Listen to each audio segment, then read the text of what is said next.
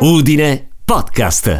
Amante del suo spazio creativo, è una persona progressista e tollerante che crede nella libertà, evitando il conformismo.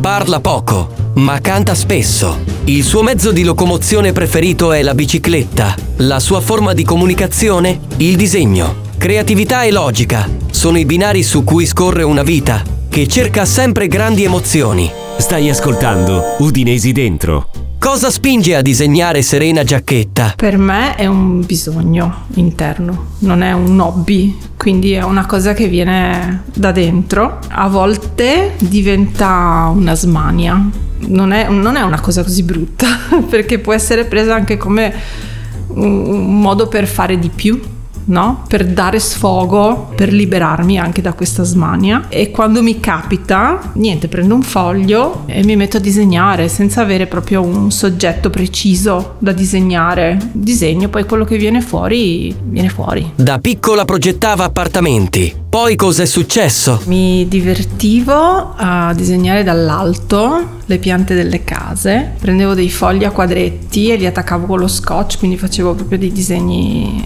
grandi. Poi tutto questo dove mi ha portata? Mi ha portata all'istituto d'arte e poi a studiare architettura. Quindi dopo architettura ho continuato a disegnare perché ho trovato lavoro in uno studio da un architetto e quindi sono ritornata a disegnare le piantine delle case come da piccola. Che città ha scoperto realizzando la guida di Udine? In questa occasione sono riuscita a fare più cose oltre che a impaginare solamente un libro perché ho tenuto comunque i rapporti con i curatori, con l'editore e anche con chi ha prodotto le immagini per questa guida di, di Gaspari editore. È stato un lavoro molto importante, una guidona proprio come la chiamavamo noi, perché lì ho scoperto tanti contenuti in Udine. È molto molto interessante. Essere proattiva ha una motivazione intrinseca oppure è un desiderio di progresso? Sicuramente un desiderio di progresso, rinnovarsi,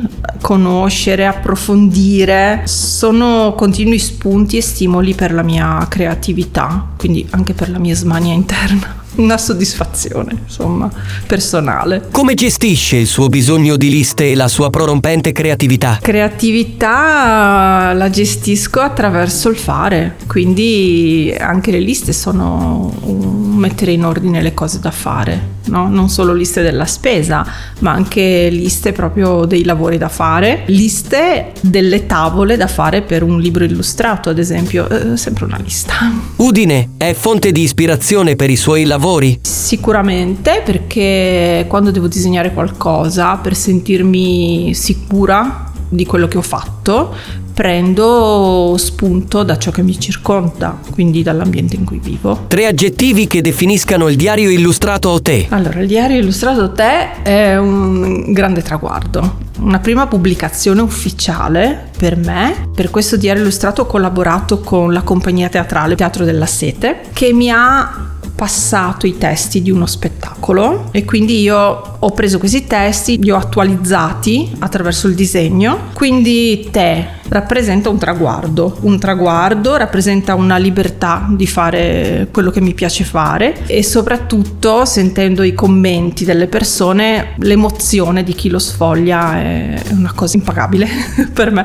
Lei dice di perdersi spesso. Ha un segreto per ritrovarsi ogni volta? Cerco di fare quello che faccio quando mi metto a disegnare e a fine giornata lascio un lavoro, non sempre lo finisco, quindi il giorno dopo mi devo rimettere a lavorare. Cerco di rimettermi un po' nella condizione in cui ho lasciato questo lavoro, tanto fisicamente proprio la posizione in cui ero seduta, cerco poi di ricrearmi una musica, un suono, prendere in mano uno strumento che avevo lasciato, fare una traccia su un foglio. Questo mi permette un po' di ricollegarmi con ciò che stavo facendo, quindi mi, mi, mi metto proprio in una condizione di meditazione quasi, annullo tutto quello che c'è intorno a me. Udinesi Dentro è un podcast originale di Michele Menegon. La voce della sigla è di Gianmarco Ceconi, la voce sintetica di Vittorio, la musica di Massimo Cum, la post-produzione e il sound design è di Michael Hammer.